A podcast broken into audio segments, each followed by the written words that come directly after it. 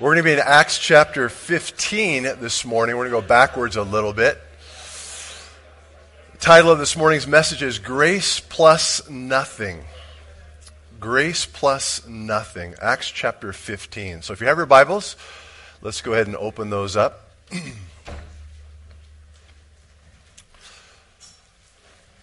And let's go ahead and stand. We're going to read the first 11 verses. We're pretty much going to cover the entire chapter today, but we're going to read the first 11 verses to kind of just prime us so we kind of know what's in this chapter, and then we'll get into our study.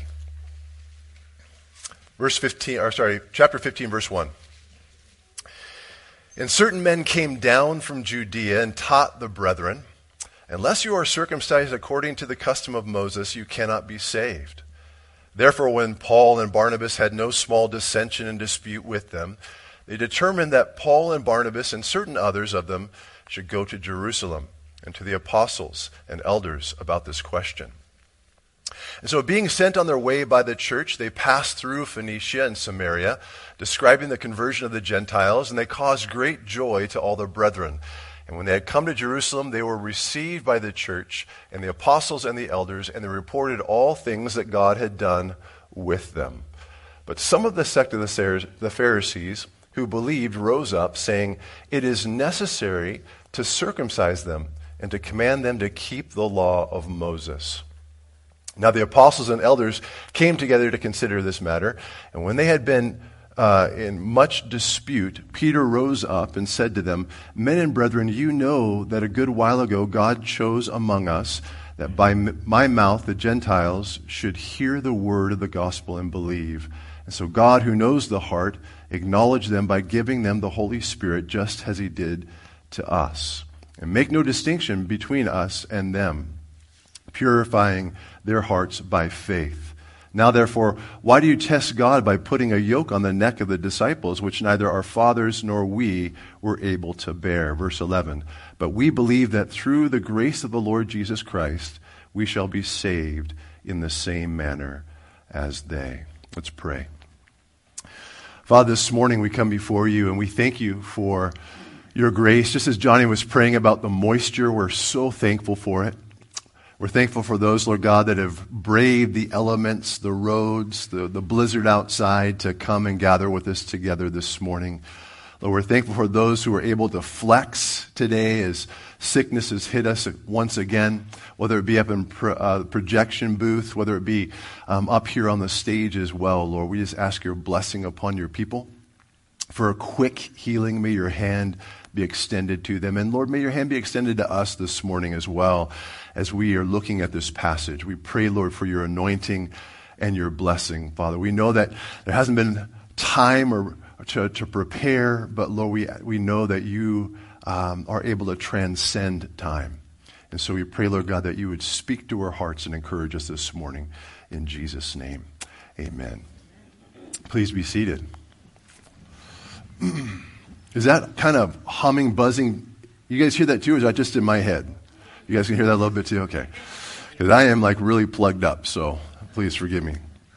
Um, I want to start with a little bit of a, story to kind of prime and prep our hearts. Um, the story is told on a snowy January day. This is a de- snowy December day. In the early 1900s, a crowded passenger train steamed its way from Chicago to St. Louis. And at one of the many stops along the way, one of the travelers observed a young mother who boarded the train with her two small children. Please, sir, she said, I need to get off at the city of Beaumont, he heard her say to the conductor. The passenger, taking note of the overworked conductor, approached the young woman and said, The conductor is busy, and no doubt he'll forget that you want to get off at Beaumont, but I've been on this train a hundred times, and I'll make sure that you get off at the right place. Several hours later, as the train decelerated, the man made his way to the young woman and said, This is the spot. Here is where you want to get off. And thanking him, she gathered her children and went out into the blizzard. Half an hour passed before the conductor called out, Where is the woman who wants to get off at Beaumont? It's coming up in five minutes. Horrified at what he had heard, the man said, What do you mean? Beaumont was the last stop we made. No, sir, replied the conductor. The last stop we made was to pick up water at a tank in the middle of nowhere. And both men instantly realized that the woman and her children had been sent off the train to their deaths. Not many of you become teachers, writes James, because if you seek to give instruction and direction, there is an inherent possibility that you may lead someone astray. And that's exactly what is happening here in Acts chapter 15. Those who desire to be teachers in the radically missionary church there in Antioch came from Jerusalem to give teaching to the new Gentile converts. But as we see, their teaching led to a blizzard of confusion and a storm of controversy. Again, look at, let's look at verse 1. And it says, And certain men came down from Judea and taught the brethren, Unless you are circumcised according to the custom of Moses, you cannot be saved. Therefore, when Paul and Barnabas had no small dissension and dispute with them, they determined that Paul and Barnabas and certain others of them should go to Jerusalem to the apostles and elders about this question. So, being sent on their way by the church, they passed through these regions, describing the conversion of the Gentiles, and they caused great joy, joy to all their brethren. When they come to Jerusalem, they were received by the church and the apostles and the elders, and reported to them all things that God had done with them. But some of the sect of the Pharisees who believed, rose up, saying, It is necessary to circumcise them and to command them to keep the law of Moses. One of the hardest things for these poor minds of ours to comprehend and grasp is the freeness of God's salvation. In other words, it is so difficult uh, for us to abide in the actuality of grace to remain in, to dwell in, to make our habitation in, to rest, to settle into the truth and into the reality of grace.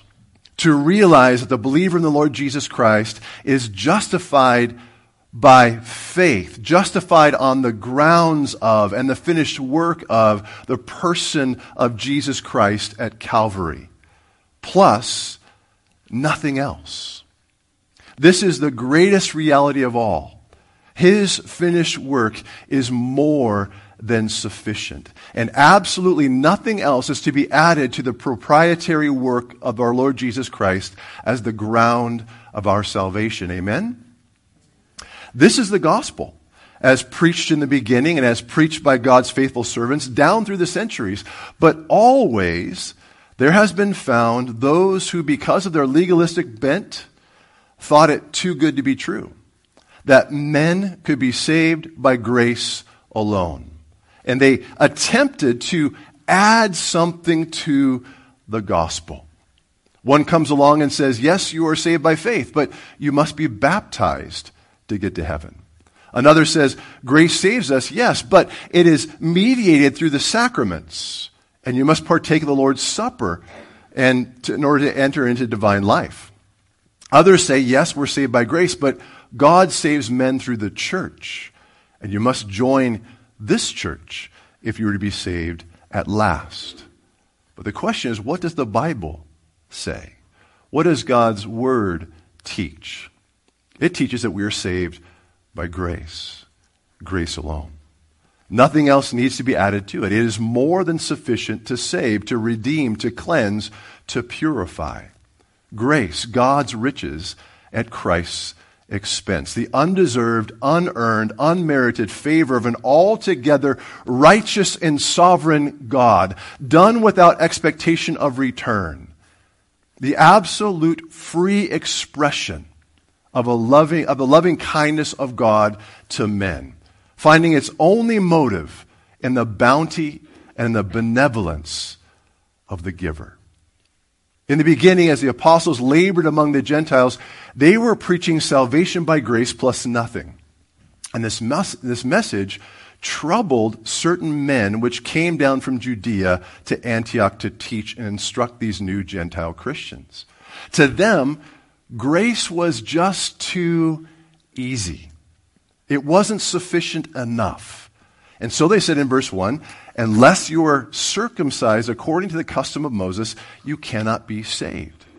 It was an attempt to add something to the finished work of the Lord Jesus Christ, and it caused quite a stink. So much so that verse 2 it says that Paul and Barnabas were then determined, and some of the others were determined and appointed to go to Jerusalem to the apostles and elders to talk about, to ask, what are they to do with these new believers? And they would go to the city where the first church had been established, and they would find out if the gospel that they were preaching was in accordance with the gospel that was being preached there in Jerusalem. Verse 3 tells us this. So, being sent on their way by the church, they passed through both Phoenicia and Samaria, describing in detail the conversion of the Gentiles. And what was the outcome? It brought great joy to all the brethren who heard it. Verse 4 Then they came to Jerusalem. They were welcomed by the church and the apostles and the elders. Notice that they didn't launch immediately into a discussion of the subject of law and grace. The church had a welcome meeting of sorts for Paul and his companions as they took the opportunity to give what we would call today a missionary update. And they declared all that God had done with them and through them. And I, for one, would have loved to have been there. Just recently, we just got back from Jerusalem, from Israel, and we were able to walk on all these different places. We talked about some of the miracles. We talked about the sermons that Jesus gave. We talked about the, we were up in, in uh, Gethsemane, the Garden of Gethsemane, many different places. And so often we thought, man, what we would have given to be able to be there at that time and to hear what was said. And this is also one of those moments. I would have loved to have been there at this time when Paul and Barnabas and his companions were there giving their, their veteran missionary accounts of all that God had done in and through them in all the different places that they had gone to recount all the countless miracles of grace that were wrought among the Gentiles. One might suppose that even after listening to these accounts, that the, the question would have already been answered whether or not anything should be added to grace or not. But seated there were certain brethren, verse 5 we read, who before their conversion had been Pharisees and had brought their Phariseeism into the church. And notice, I do call them brethren. They are brothers. These men were believers. They trusted Jesus Christ as their Lord and Savior. And listen, they were honest men. They were honest men. It's hard for us to realize when religious conflicts come up within the church, within believers, that men and women may see something altogether contrary to what we believe, and yet, if we're honest before God, we need to recognize that he or she is honest too and seeking to stand for what he or she believes to be the truth. So these men, they weren't evil men. They weren't in there trying to cause division or to stir up strife. They genuinely had come to know Christ as their Savior, and their faith had cost them dearly. Remember, these men did not have the New Testament as we have today. They were brought up in the Old Testament. They were a product of their upbringing. Lloyd Ogilvie put it this way Think of the stability of the Pharisees' training in Hebraism, his immersion in the, the Mosaic law and tradition, his pride in being part of the chosen people of God. Live in his shoes as we relive the steps of the rigorous education and joyous participation in Israel's customs. Feel the loving arms of parents and family as he circumcised on the eighth day. Catch the awe and wonder he felt sitting at the feet of the elder Pharisees studying the scriptures. Identify the pride he felt when he became a son of the law at his bar mitzvah. Become one with him as he grew to full manhood and earned the revered status of a Pharisee and consider how he must have burst with satisfaction as he put on the dignified robes of a leader of Israel. Into the Pharisees' neat and well ordered life came the collision of Christ's claims. And with that, an agonizing civil war began within. Of course, they gained so much by knowing Christ, but parents, other relatives, and friends would consider them dead. They lost everything because of their association with Jesus. And so, with this understanding of their upbringing, it's natural to think that it would be difficult at best to make a clean break from their past as Pharisees. Though Christians, they could not bring themselves to give away centuries of distinctives that had set their people apart from the rest of the world. And don't miss this.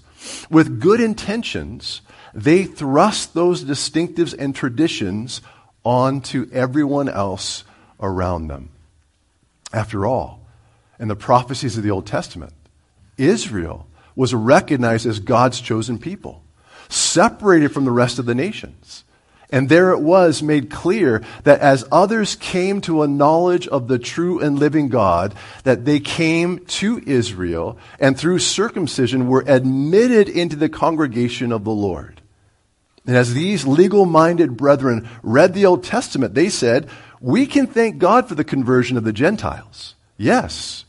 But they must come to God through Israel. They must be circumcised and keep the law of Moses. And so we read in verse 5 But some of the sect of the Pharisees who believed rose up and said, It is necessary to circumcise them and to order them to keep the law of Moses. So the state of the church was in a very precarious position at this moment. Those legal minded Jewish Christians were not bad people at this point, but given time, their views, tightly held, would pull them so far away from the doctrine of grace that they would become apostate. Something needed to be done. And that the root of the controversy was their heritage, their upbringing. This is what they knew. And the truth of the matter is, we are all influenced by our upbringing. We are all influenced by our heritage. If we've grown up in the church, we're, we're influenced by our church heritage.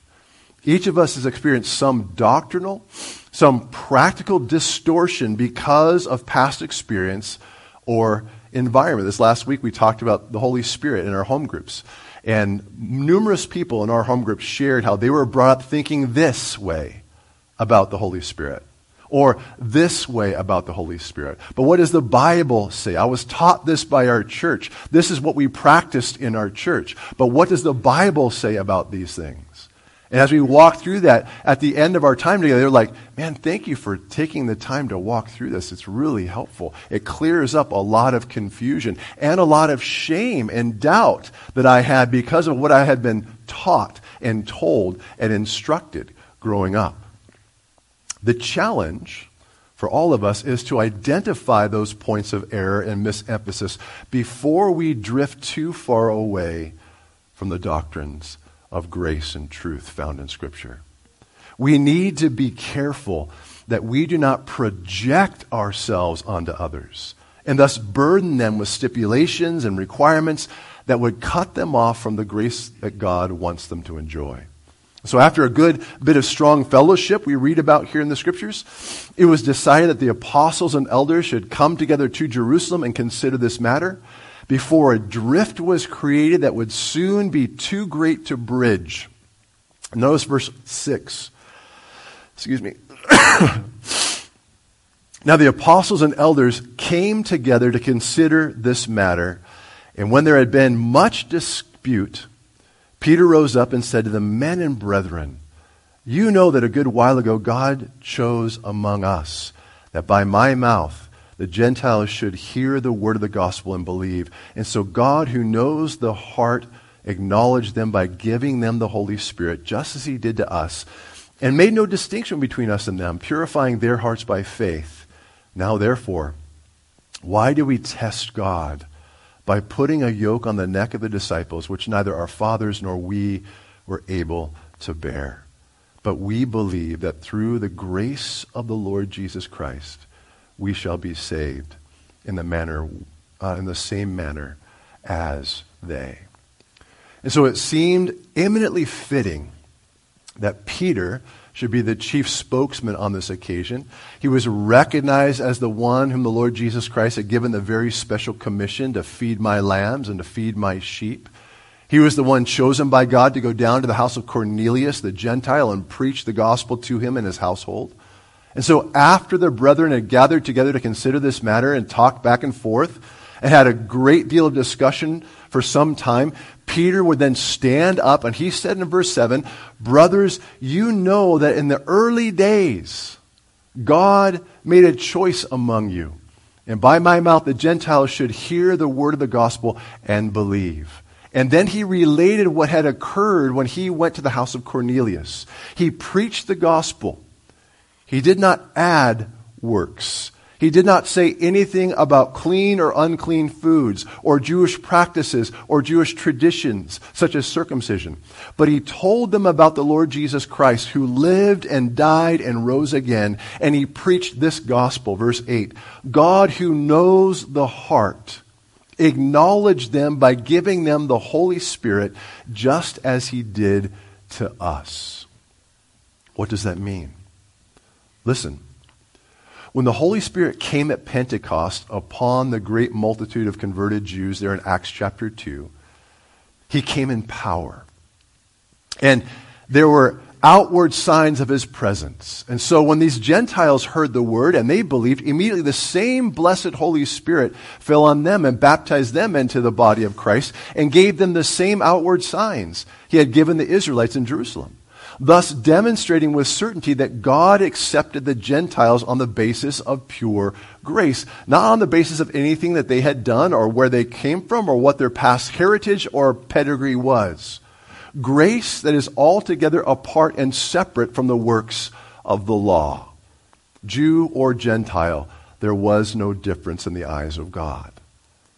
Oh, how we need to stress this no difference doctrine today.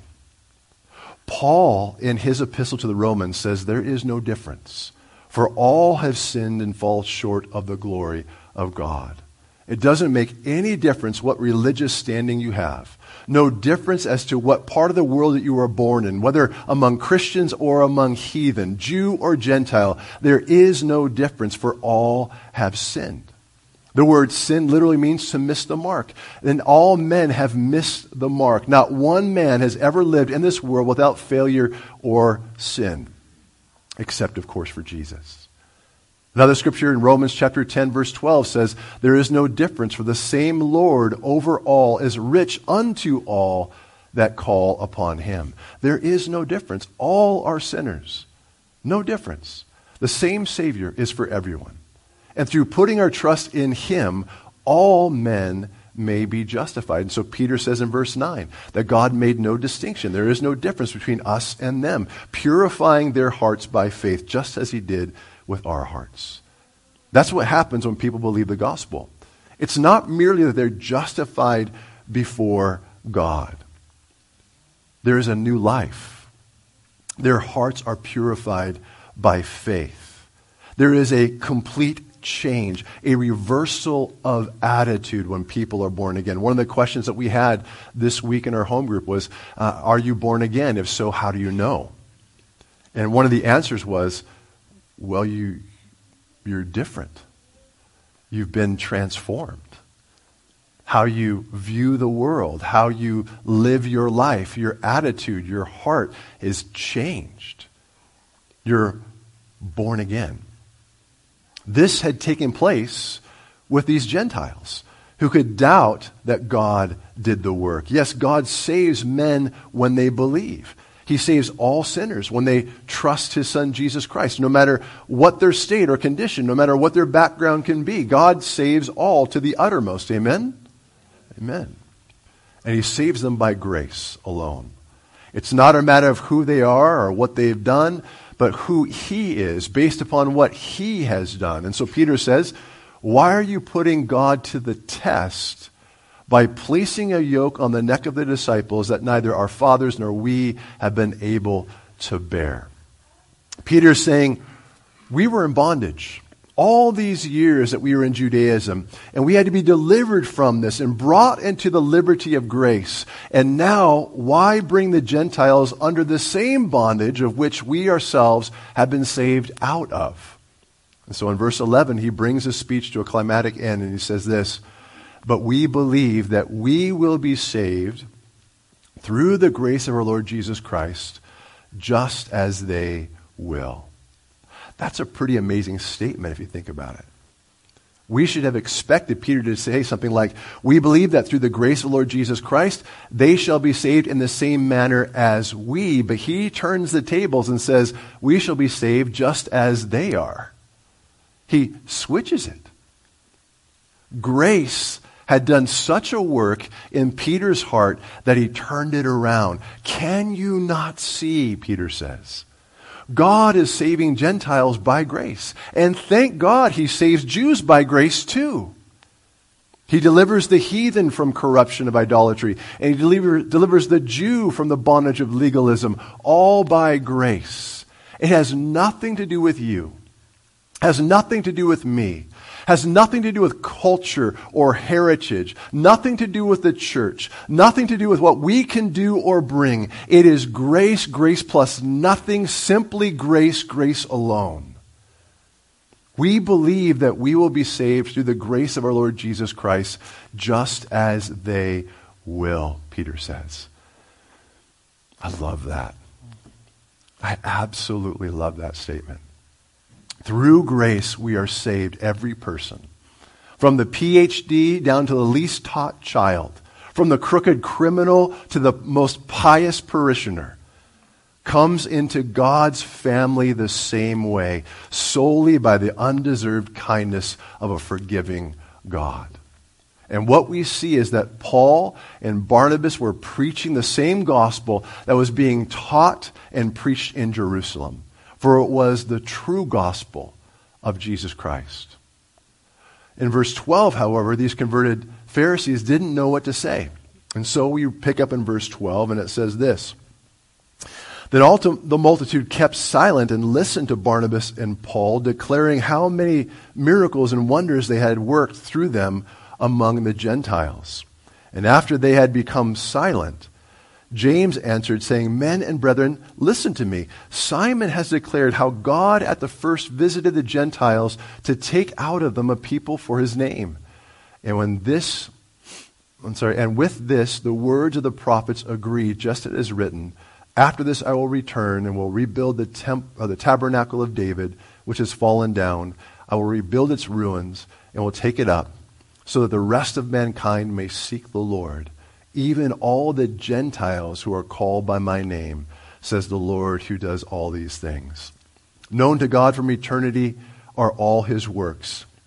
Therefore, I judge that we should not trouble those from whom the Gentiles who are turning to God, but that uh, we write to them to abstain from things polluted to idols, from sexual immoral, immorality, from things strangled, and from blood. For Moses has had throughout many generations those who preach him in every city, being read in the synagogues every Sabbath. And verse 22 Then it pleased the apostles and the elders and the whole church to send chosen men of their own company to Antioch with Paul and Barnabas, namely Judas, who is also called Barsabas, and, and Silas, uh, leading men among their brethren.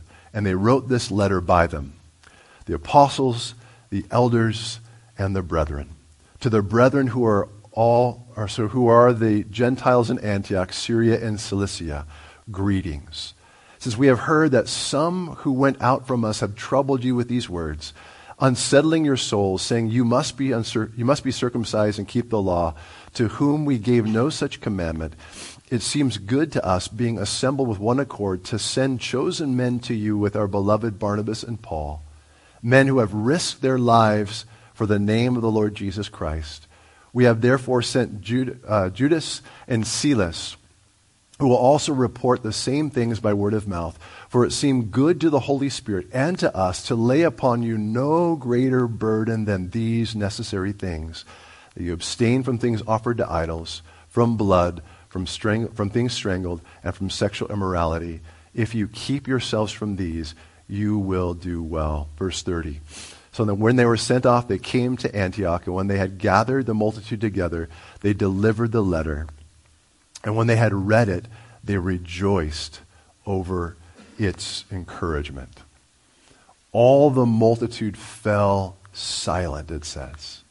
They listened to what the Lord had done and was doing as Paul and Barnabas stood up to verify that Paul had just established by giving example after example of corrupt men changed by grace to godly men. And to add an, exception, an exclamation point to it, the last man you might have expected to stand up and say anything was James in verse 13.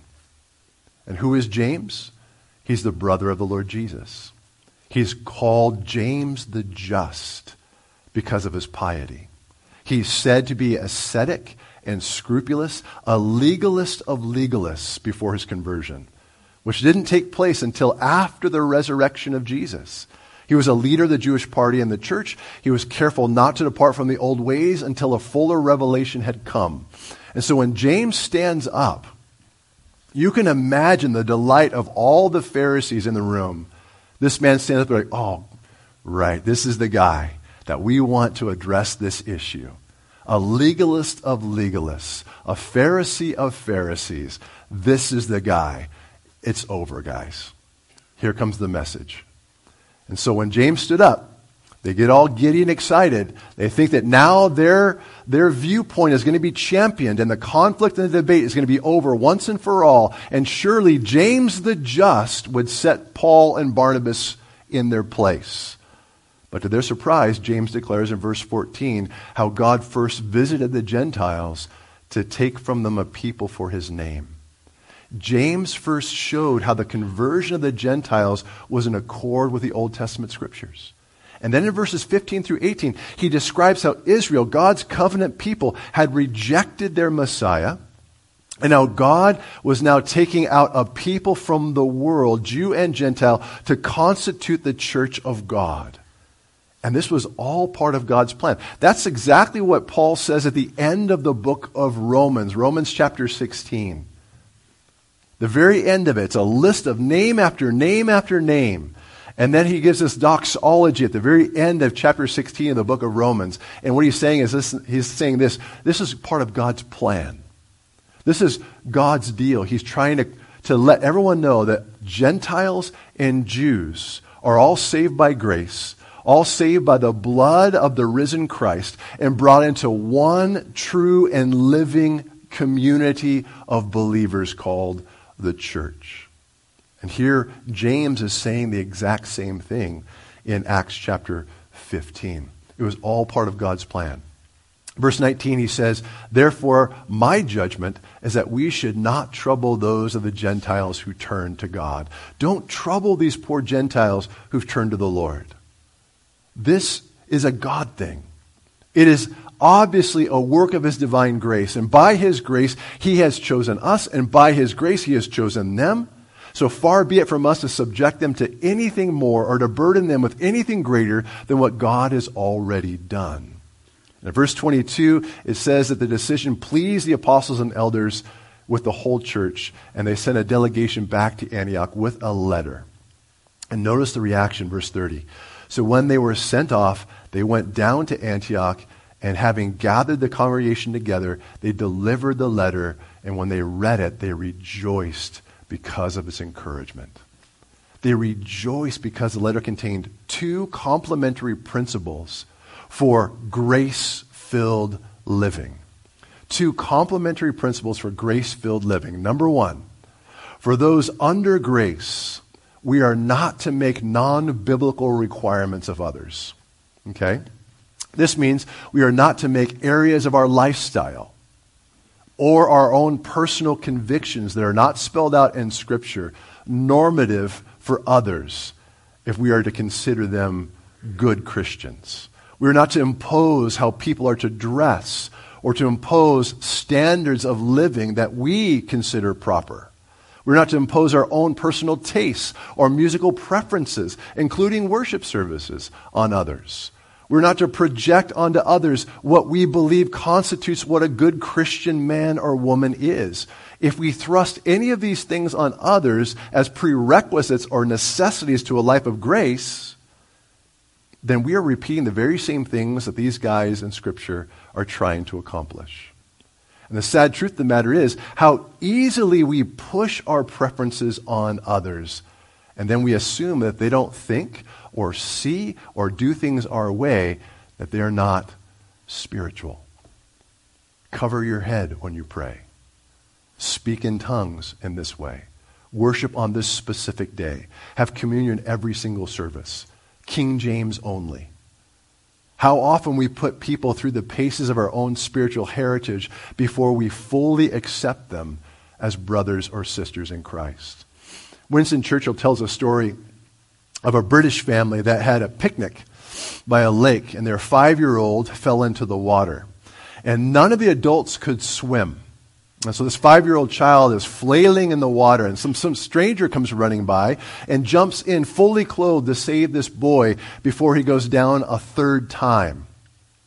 And he brings this child up out of the water. He presents this child safe and sound to his mother. And his mother's holding this child and she's checking him out, making sure he's alive. She has her hand on his chest, making sure he's breathing. She can feel his heartbeat. He's coughing. She's looking at him, making sure nothing's broken. And then she turns to this stranger and she says, Where is his hat? the point is, instead of rejoicing in her son's deliverance, and salvation, the woman found something to be critical about. And it's so easy for us to be like that woman, isn't it? Especially as we relate to our brothers and sisters in Christ. And isn't it funny how often some, uh, somehow others are never quite right when we look at them? There's always something more that they need before they can measure up to our idea of what spirituality is. And such an attitude is not only bad for us, it is deadly for the church. Secondly, because we're under grace, and this is probably the hardest thing for us to understand and to practice, to practice accurately. Because we're under grace, we gladly restrict our freedom for the sake of others. Paul states the same principle in 1 Corinthians chapter 9 verses 19 through 21 where he teaches that we are to never let our liberty in Christ or our freedoms in Christ be used to cause another brother or sister to stumble. We are either a stepping stone for others to grow in their relationship with Christ or we're a stumbling stone. Remember all things are lawful, he says, but not all things are profitable. So two contemporary or excuse me, com- complementary principles for grace filled living. As those under grace, we are not to make non biblical requirements of others. And as those under grace, we gladly restrict our freedoms for the sake of others. I'm going to have the worship team start making their, their way up. And I ask this last question What does that mean for us today? What does that mean for us today? We've looked at this passage. We've kind of seen the conflict. We've seen um, the, the, the godly wisdom that was given on how to resolve the issue. We've understood the background of those individuals who objected. And we can recognize that their hearts were right, their hearts were good. They were good men. But they had a, a hole in their understanding of grace, if we can say it that way. There was a lacking in their understanding of grace. So, what are we to do with all of this?